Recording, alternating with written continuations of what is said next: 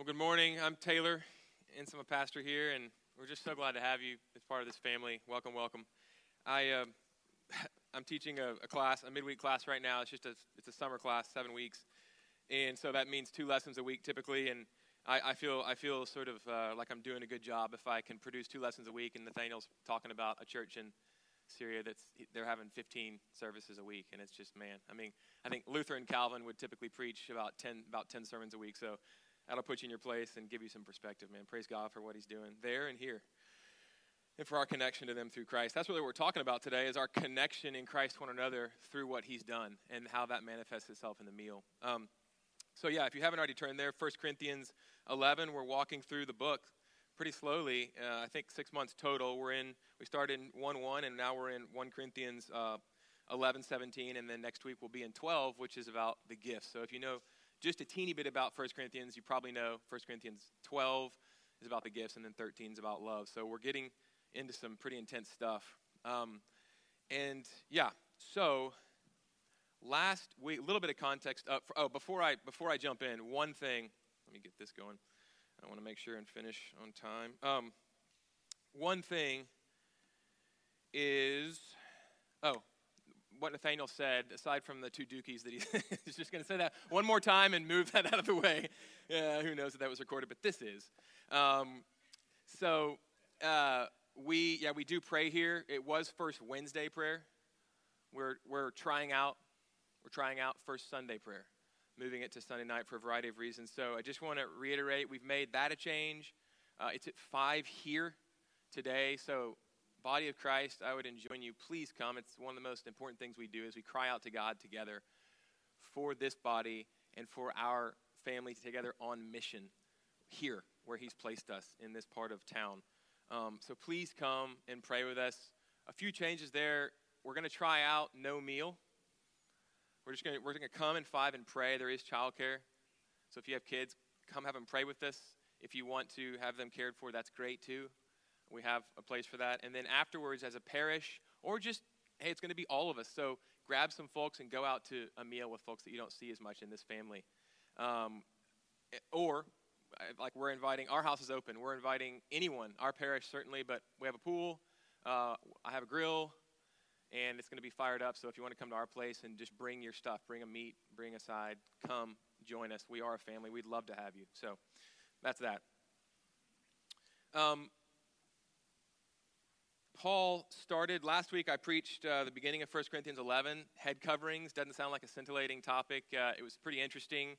It, um, it, was an encouraging sermon uh, for a lot of us, I think, and just to see how Paul, rather than being repressive, which it sounds like is actually someone who lifts women up because of what Christ has done, it was an extremely, in a sense, egalitarian, uplifting, liberating word from the Lord. And that's what that God does. Sometimes we think his word's oppressive, but we forget that his word is manifest perfectly in the person of Jesus Christ. So, of course, he is for us to the nth degree. He is for us. He is for liberation, and he's given himself for us to, to prove that. So, that was last week, and that, that's where Paul starts his section that goes through chapter 14 on the body of Christ getting together to worship, corporate worship. And then, sort of, he's sort of saying, Look, you're doing this, but you're, you're messing up here. You're not staying consistent with what Christ has done for you here, so I want you to live more into that. And that's what he's still talking about and will be for the next few sermons. Um, this week is on communion when they come together and take the Lord's Supper together. They're doing some egregious things, so he talks about that. Let me just read this from a, um, from a book by Joseph Lelyveld called The Great Soul. People will often say that Gandhi and Jesus had a lot in common. While I'm sure some similarities exist, I'm sure we've heard them compared, you know. I think such a view betrays a superficial understanding of both men. Take one example their diverging attitudes about food. Gandhi appeared to have a rather strained and fickle relationship with food. He held the view that one's taste for food was inextricably linked with one's sexual appetite, and both were inherently vulgar, debased, impure, desires to be squelched. Now, this is Gandhi. This is what he believed. Okay? In his mind, the disciplined man lives in a state of perpetual, quote, partial fasting, relying only on scant portions in his, this is Gandhi, grim fight against the inherited and acquired habit of eating for pleasure. By contrast, you have the Son of Man who came, we're told in Luke 7 and elsewhere, eating and drinking.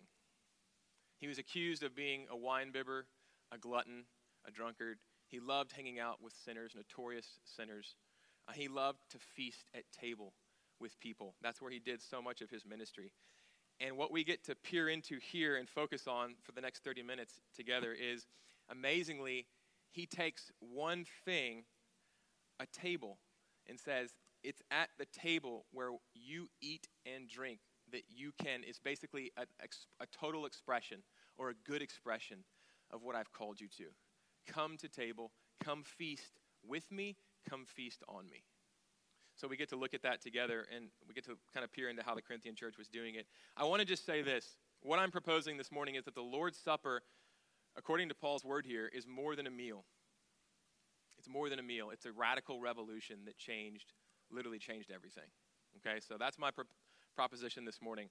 Um, three points about the meal what they thought it was, what it actually is, and why it matters, okay? What they thought it was, why it is, what it, what it is, excuse me, and why it matters. Let's look first at what they thought it was, verses 17 through 22, and then 27 through 34. Um, there were just abuses going on in the Corinthian gathering as they would gather to worship the Lord. Um, one of the abuses, verse 18 and 20, he says, each goes ahead with his own meal. They were cliques, for lack of a better word. They were cliques. Okay, they were sticking together. Uh, we do some cultural digging. What we realize is the rich would stay, it was a so, sort of socio-economic stratification going on. Different people coming together as the church, as happens, different people getting saved, and the rich were kind of hanging out with the rich. And they were enjoying rich food and drink, and they were sort of leaving the poor aside. So there were cliques, um, and that's kind of more easily understood if you realize, too, in the cultural setting of the day, that when Paul was writing this, in you know early 60s, let's say um, AD, a generation after Christ ascended, when he was writing this, people weren't worshiping in well, this isn't a beautiful church building, it's a building, it's a school, but they weren't worshiping in tall, steepled church buildings. They were worshiping in homes, and what kind of home would they be in? A, a patron, um, a, a, rich person that had that had uh, believed on Christ and was a Christian. A lot of times they'd be meeting in larger homes um, throughout the Roman world. And so, in, in this case in, case in Corinth, and what would happen is the, uh, there was room typically in that kind of home for kind of like we have about 10 people at a table, but they would sit, they would lie down on the floor and kind of eat like this on their sides, and their feet would be out away from the table. And those typical rooms had about 10 places or so, place for about 10 people. Um, and they would eat a feast and then tack on the Lord's Supper. But then there was standing, kind of standing room only. Sort of, if you have a house and you have room at a table for a certain amount, but then you have room for more people, but they not necessarily to sit at a table and eat for about 30 or 40 more typically, but it was sort of groundlings, kind of standing room only, mosh pit type stuff. And they would kind of get the scraps typically. And so there's this huge division. Um, they're also getting drunk. We do grape juice because, uh, for a variety of reasons, mainly because we're in a school. So we would have grape juice available for those that didn't want to drink wine. We would also have wine if we were not in a school, because um, wine is what is called for. Um, but it wasn't grape juice, it was wine, and people were getting drunk. Um, also, they were coming hungry and they were just gorging themselves. And, um, and so that's what they, that's some of their abuses. Um, now, why were they doing these things? How, what, what were they misunderstanding? Okay? Well, one, they were treating it sort of like you just treat a normal meal to fill up and to, and to slake your thirst. Um, in other words, they were, they were treating it as common. Holy means set apart, distinct, separate. And the Lord's Supper is not to fill our, uh, our bellies or to slake our thirst. It's something that, as Paul said, reminds us of what is central and what is really a radical revolution at the heart of, of what is, of existence that we'll talk about. Okay, but th- so they weren't treating it like that. They were treating it as common, and they were coming together just to, just to treat it like any other meal, and they were getting drunk beside some of them. They were also, like I, like I touched on a minute ago, they were doing it selfishly. I think this is one of the more salient points. Um, they were doing it to satisfy themselves or to stay in their group that was a lot like them. And we, as humans, as fallen humans, have the tendency, because of our insecurity and selfishness, to just be with people that are like us. Okay?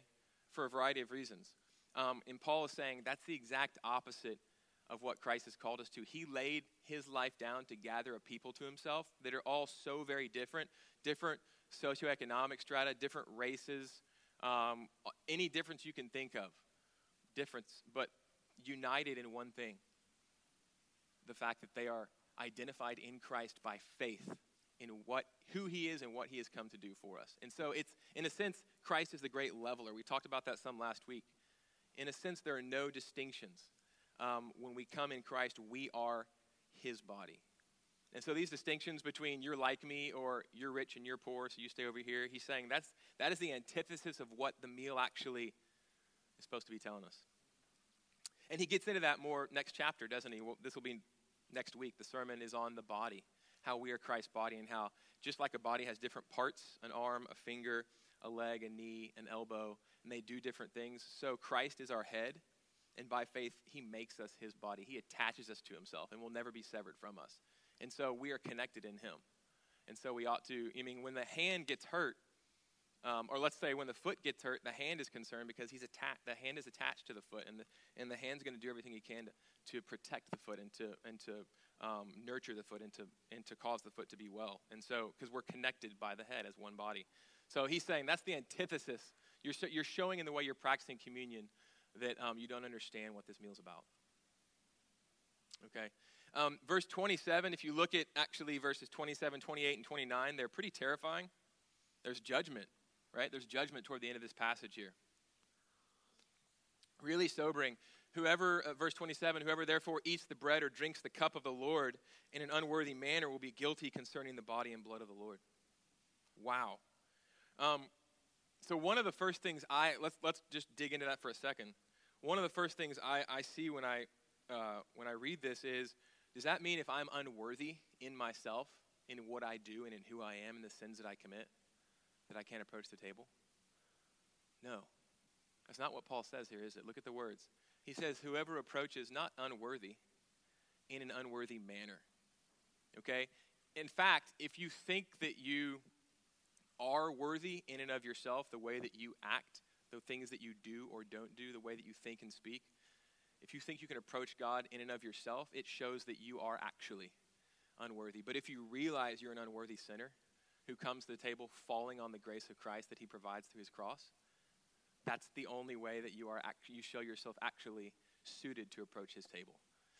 So he's not talking about that. Thinking I'm a good person and I can approach on my own record actually shows that I'm unworthy. But he's talking about approaching in an unworthy manner. Another way I think that um, I can, so a way that I can approach in an unworthy manner, okay? And we talk about this some when I fence the table after the sermon every week before we take communion is I, if I'm harboring unforgiveness in my heart, I mean, what is the table, what does the Lord's Supper say to us? A bunch of stuff that we're a body, but also that He gave Himself for us, that we're unworthy, but He makes us worthy through His sacrifice, that He forgives us of all of our sins without condition, so long as we approach Him by faith. Um, and then if I'm, un, if I'm holding unforgiveness in my heart towards someone else, that's showing that I really, I'm not, I'm not thinking on what this is about. I'm not receiving it for myself or I'm taking it for myself and not extending it to others. And that kind of hypocrisy, Paul says, man, examine yourself. Examine yourself before you come to the table. Okay? Extend that forgiveness that's been extended to you to others. And I have a story of a, someone in our congregation that did that this week and makes you want to weep. I mean, it's just amazing. It's so powerful and it's changing people around them. So um, I see that happening in this body. So this is, this is me recounting what the Corinthians are doing and, and sharing it by way of instruction for us, a lot of this has encouraged me. We're not a perfect people. We're sinners saved by grace through faith. But man, I'm seeing Christ playing out in you, and I'm really, I'm, I'm so thankful to be part of this body. Um, you encourage me. But also, if you're holding on to so unforgiveness, but also if you're holding on to a pet sin, something that was it Augustine who said, um, um, "Lord, give me purity, but not yet." He had a sex problem. Um, and uh, he wanted to do some things uh, first before he got right with the Lord. So forgive me, Lord, but hang on. Make me pure, but not quite yet. Let me go. Let me take care of some stuff first. We, you know, if you if that's the sort of thing, whether whatever, if it's a, a lust issue or if it's greed or if it's, could go down the list: gossip, pride, anger, unforgiveness. Um, let me hold on to this one thing, this pet sin. Paul's saying, examine yourself. Examine yourself. Give that to the Lord. Repent. Cast yourself before Him. Um, now, as I say all this, I want to sort of correct myself and correct you if you're starting to say, okay, it's, it's totally about internal examination approaching the table. Well, I tend toward that way. I'm a, I live in my head and I tend toward introspection and navel gazing. Actually, though, that's no. He talks about having their eyes fixed on them and being self focused, and that's not the answer. What are we told throughout the scriptures, especially like in Hebrews 11? Okay, fix your eyes, and then Hebrew 12, Hebrews 12, fix your eyes on Christ. Lift your eyes and fix them on the author, what? And the perfecter of your salvation. Everything that he's done. Get outside of, lift your eyes to him. See him crucified on the cross, loving you. That's his expression of love for you. Undying through his death and resurrection, love for you. So get your eyes on Christ. You know, in the Old Testament, um, the sacrificial system was it was central. All the law was built around the system of sacrifices. When it was when the law was broken, which it was in, in, invariably, people would come and offer something without blemish to take their place, so that they could go on having a relationship with God. Um, it wasn't the confidence, the bravado, the swagger. On the contrary, it wasn't the confidence that the the suppliant, the one that was offering the sacrifice and approaching God in his tabernacle or temple. It wasn't the, even the, amount of faith that he had in bringing that sacrifice that, that mattered in the end. What was it? It wasn't the quality of his faith, it was the quality of the sacrifice. If the sacrifice was pure, without blemish, according to the very word of God, it was an adequate substitute for that sinner. What matters for us is that Christ is the completely perfect, adequate, worthy substitute for us. He took our place. And so, casting yourself on Him and saying, I believe, you took my place. You are my perfect representative. You got my shame, and you gave me your righteousness and your purity and your perfection on that cross. There was that great exchange that happened, and I believe. Um, that, is, that is what matters.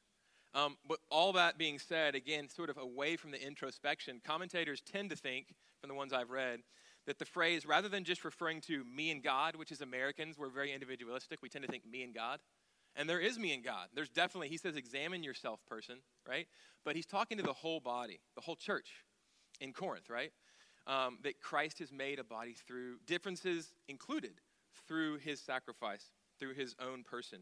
Um, pro- the phrase is probably referring to the incompatibility, I'm quoting here, of the Corinthians' divi- divisive arrogance as compared to the sacrificial, others oriented nature of Jesus' death. So when we're thinking just about us, and when we, let's say when we gather in parish, our parish families and have a meal together and share life together and share life as a congregation together to a watching world and interact with one another.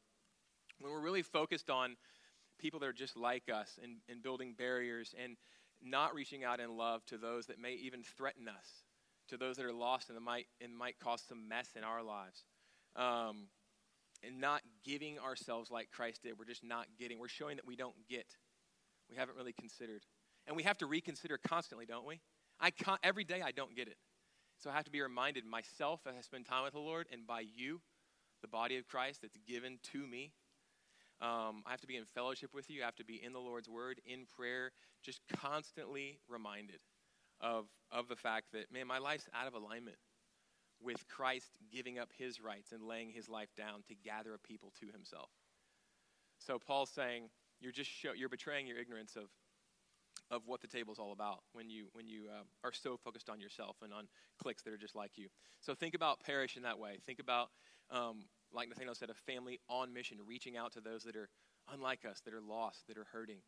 That, man, this is my biggest thing, that are going to cause me an inconvenience. How much did Christ inconvenience himself for us? To an infinite degree.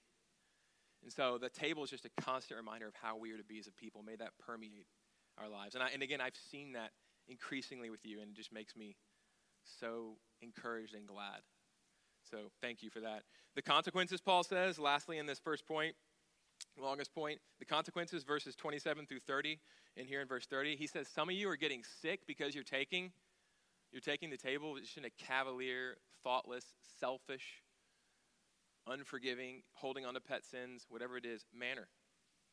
So some of them are literally getting physically ill, and, uh, and some are actually dying.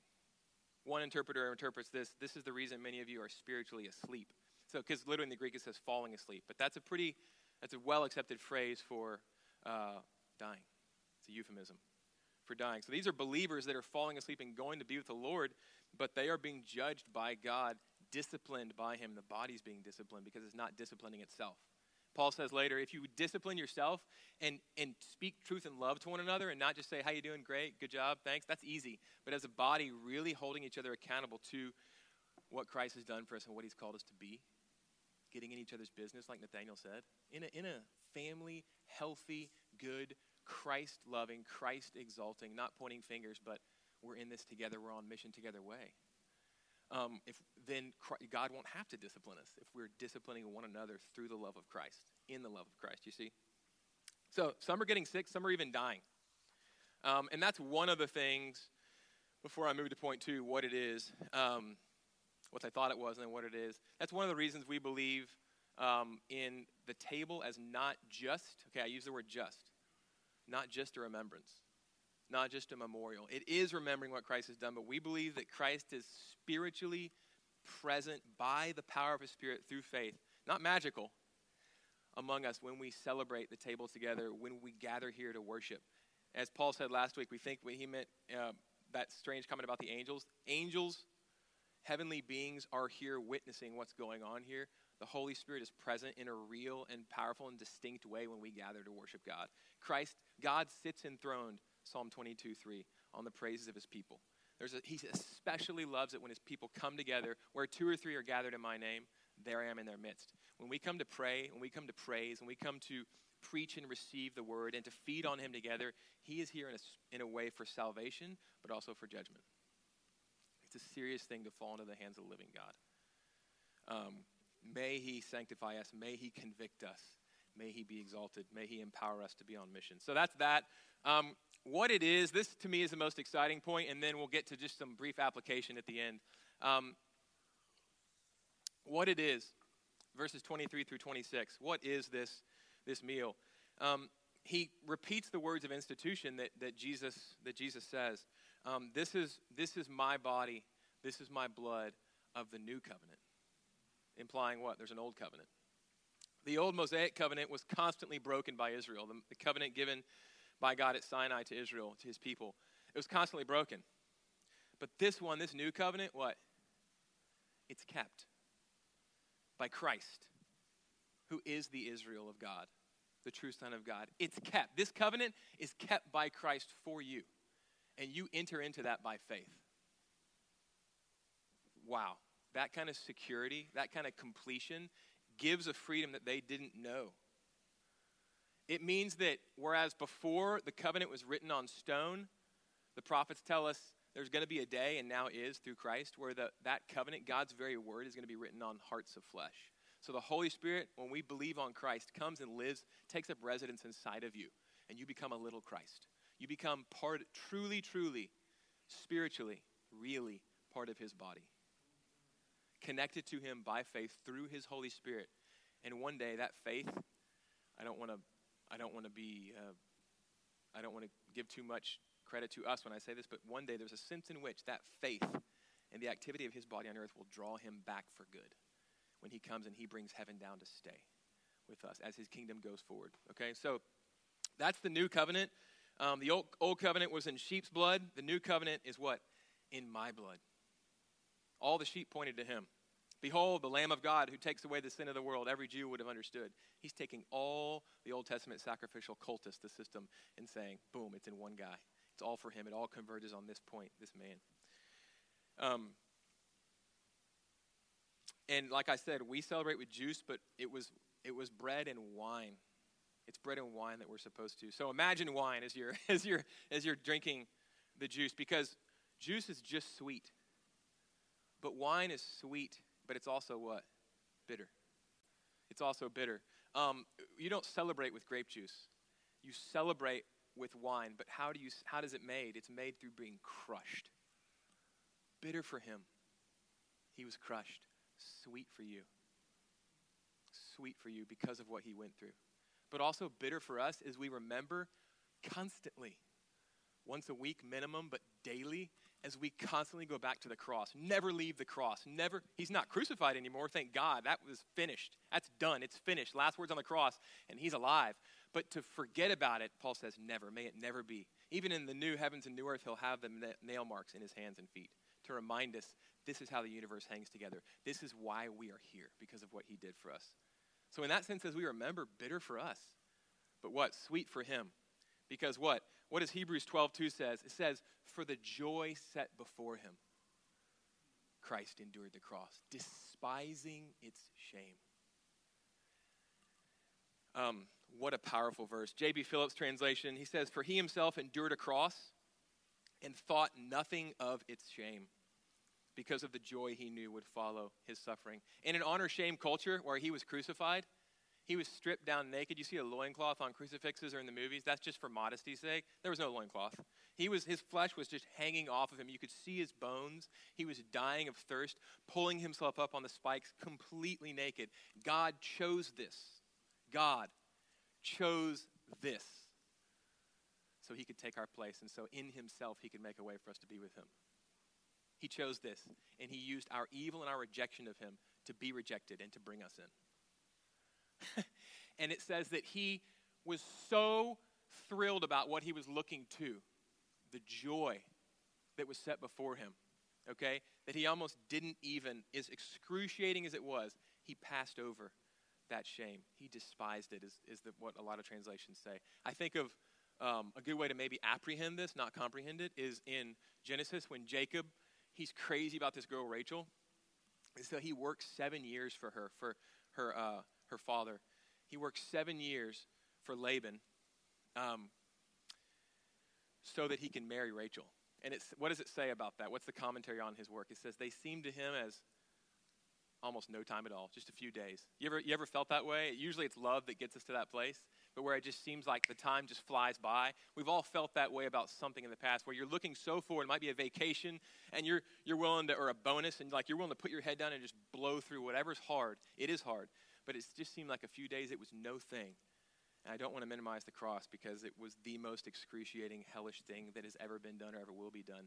But the scripture itself tells us he was so so eager because of the joy set before him that he endured the cross, despising his shame. And here's my question what was that joy? Getting you. Getting you. Getting a people for himself. Where he could take all the boundaries that separate us from each other and us from God and just smash them to bits and draw us in. Doesn't matter what your past is, doesn't matter what you've done. In Christ, you're accepted. In Christ, you are welcome. In Christ, you are worthy. And he could not wait to do it. And so that just drove him. It drove him. But I want to say this this is the main pivot of the sermon. So if I've kind of lost you, pull you back in. I just want to plunk down on this for a few minutes. This blew my mind and heart this week. Holy Spirit, come and do your thing. Exalt Christ now. Get this. And then we move on to some application, then we're done, okay? It's not just a meal, but what, is the, what did the sermon title say? It's not just a meal, it's the most radical revolution of all time. It's the most radical revolution of all time. Um, again, when we, when we think about the faith, when we think about salvation, when we think about walk with God, um, there's a lot of focus on personal devotion. We're very individualistic as Christians, and all that's necessary and good. It ought to happen. But it's not just that, it's not just me and God. He died for, to make a people for himself. But also, get this, and this is one of the things the meal speaks to, and that I saw this week, I think it's, it's not just about me and God. It's not just speaking to the individual. It is that speaking to you and to you and to you. He loves you, He died for you. But it's also speaking about something that has literally cosmic consequences. So let's look at that briefly. And I took you back to Genesis last week, and I love especially the first three chapters of, the, of Genesis. So you're going to be, we're going back there again, and um, just get used to it because I love them. So the first three, just a little side note, I'll, I teach a class on this and we'll roll it out at some point, but the first three chapters of the Bible give a huge payload.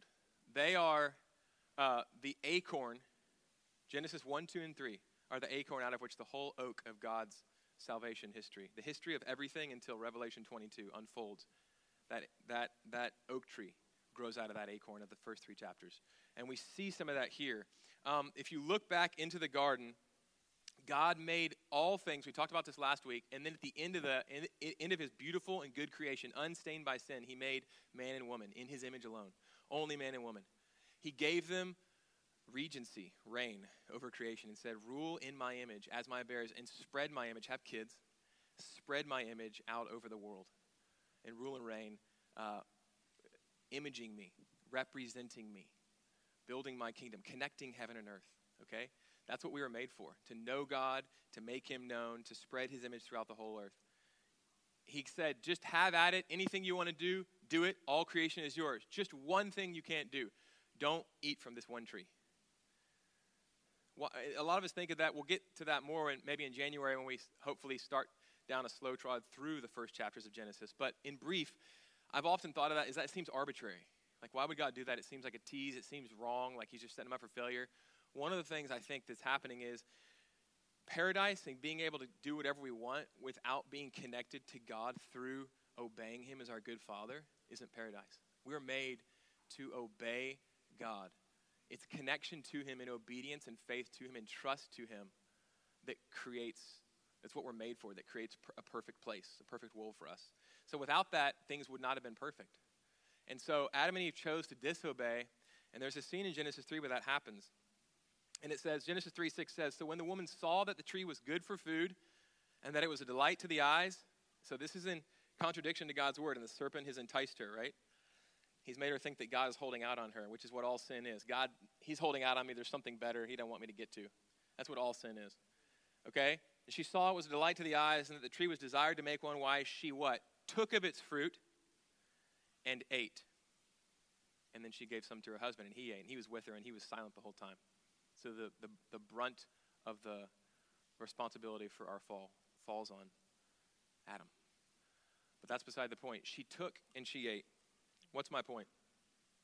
My fav- one of my favorite Old Testament commentators, Derek Kidner, he, makes, he, ma- he, he says this. He says, In the Lord's Supper, you don't see it here, but you see it in Matthew 26, verse 26.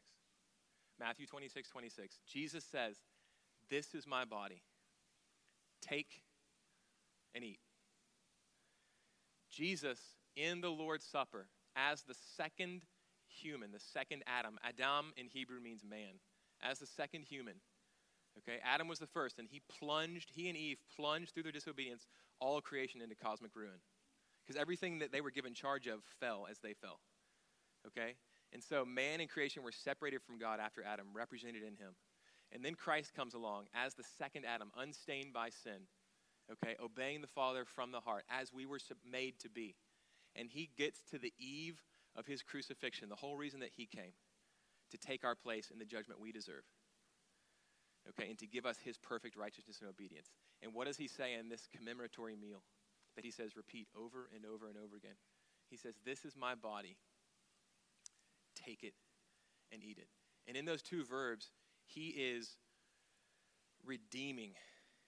He's starting the process of renewal of all creation that Adam and Eve plunged through their disobedience uh, into ruin. Okay? And he is redeeming those words take and eat. It's the same in the Greek translation of the Old Testament. It's the same two verbs as as as uh, Jesus says at the Lord's Supper: take and eat. Okay, she took and she ate the fruit, and he says, "Take and eat my body and my blood." So there are a bunch of parallels.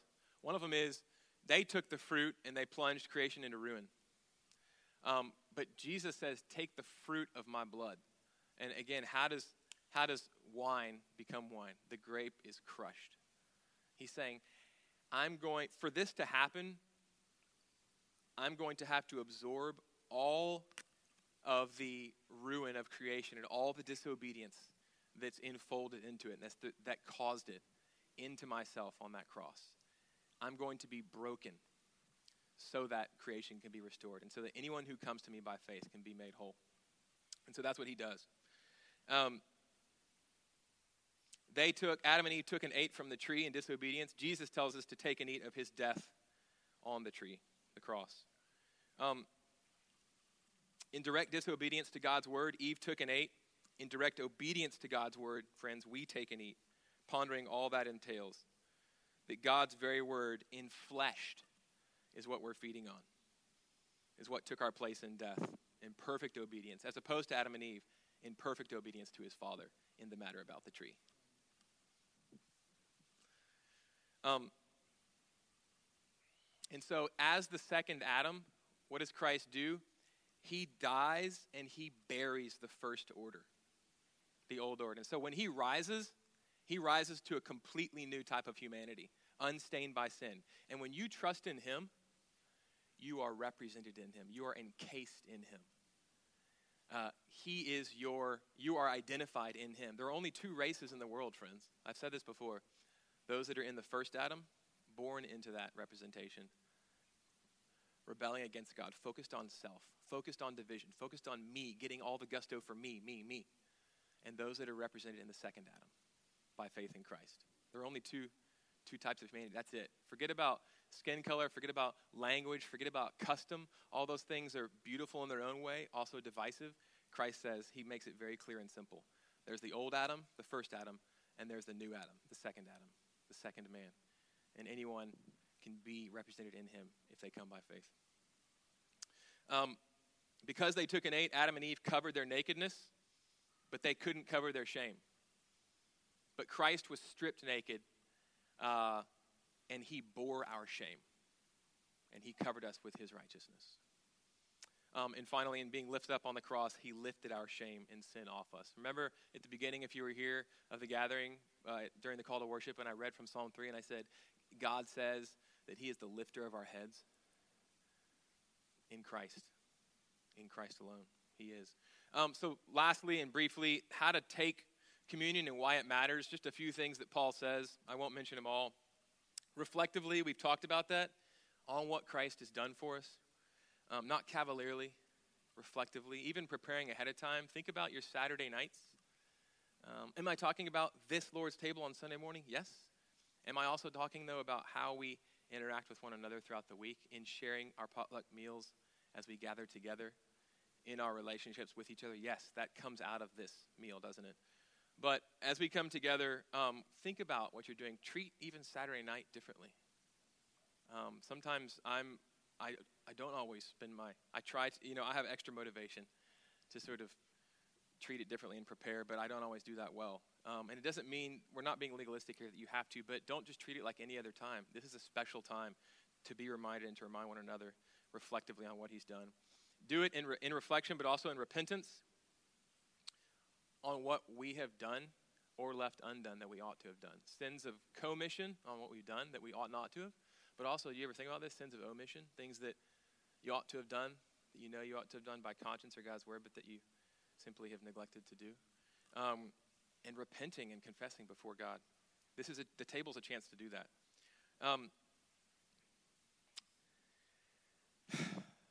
So that's reverently, regularly. What does he say? He says, Do this in remembrance of me. Christ, there are three brief things that are sort of suggested by this. One, do this in remembrance of me. The disciples must have been thinking, wait, what? In remembrance of me? Where are you going? He was intimating there that he wasn't going to stay bodily. I'm going to leave soon. But what did he say? Things they couldn't understand then. Don't worry, it'll actually be better for you. Because right now I'm with you shoulder to shoulder, but what? When I go, and I get there to the right hand of power and I sit on the throne with the Father, what am I going to do?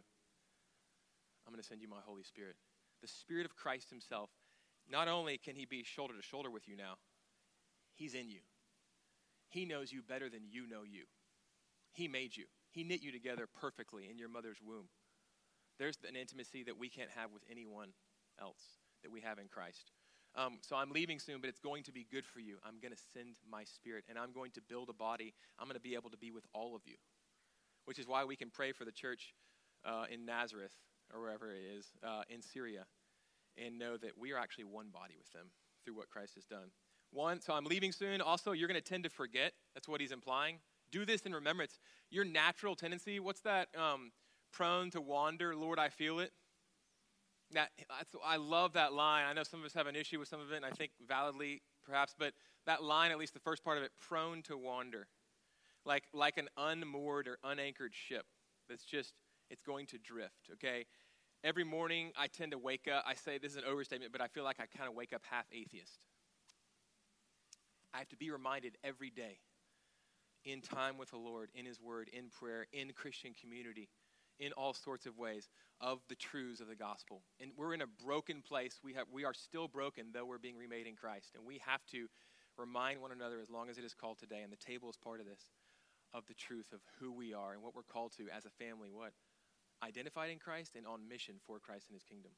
Um, so we'll tend to forget. We'll tend to forget. Remind, remember. And then finally, um, thirdly, recalling this constantly is the key to the new life.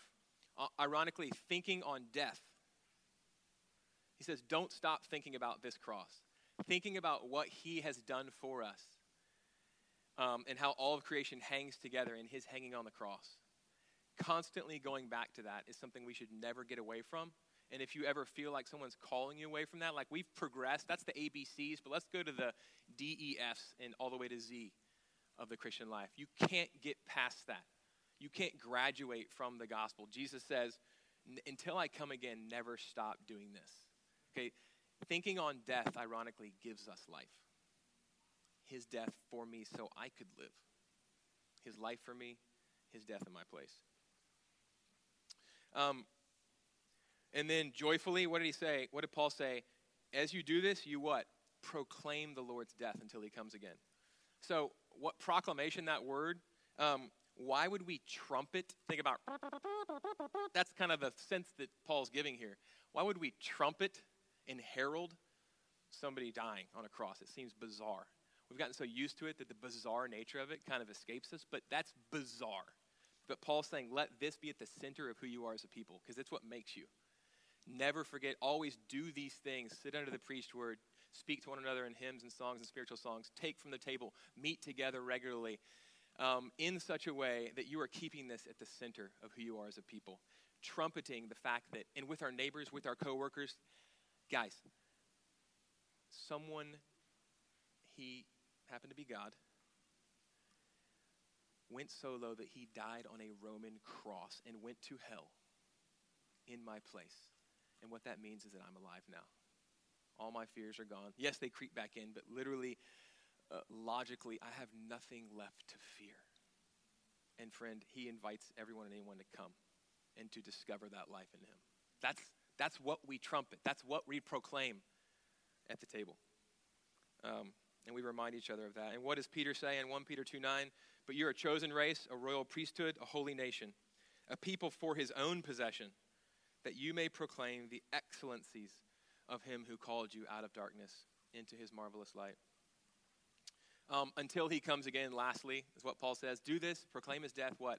Until he comes again. It's not always going to be like this. This is not as good as it gets. He's coming again to finish what he started. Think of the cross, his first coming, rather, and all that entailed his life, his birth, life, death, resurrection, ascension, as, his, as the start, the inauguration of his kingdom. When he comes again, it's going to be the completion. Okay? And then he's going to, all the things that we see in shadows, he's going to bring fully to bear. He's going to do away with evil, do away with your capacity to sin, and you will see him face to face. And when that happens, you will be made like him. And we shall feast, friends. And this is a reminder of that and a promise that that's coming. This is not as good as it gets. If this is as good as it gets, we are of all people to be most pitied. But if that's true, that he is coming again, then why not lay it all out? Because we have all we need and it's all coming. We are all we have to look forward to is a feast with our Savior, our Maker, our Redeemer. And I've just had the privilege this week even of just seeing some of you sort of embody this like reaching out to those that have less and laying your rights down because you know that in Christ you have all things and just inviting someone into your life um, and erasing the distinction because you understand who you are in Christ. And that makes me so happy and it encourages me so much. And I see that happening in you, and I just want to say, keep it, keep it going.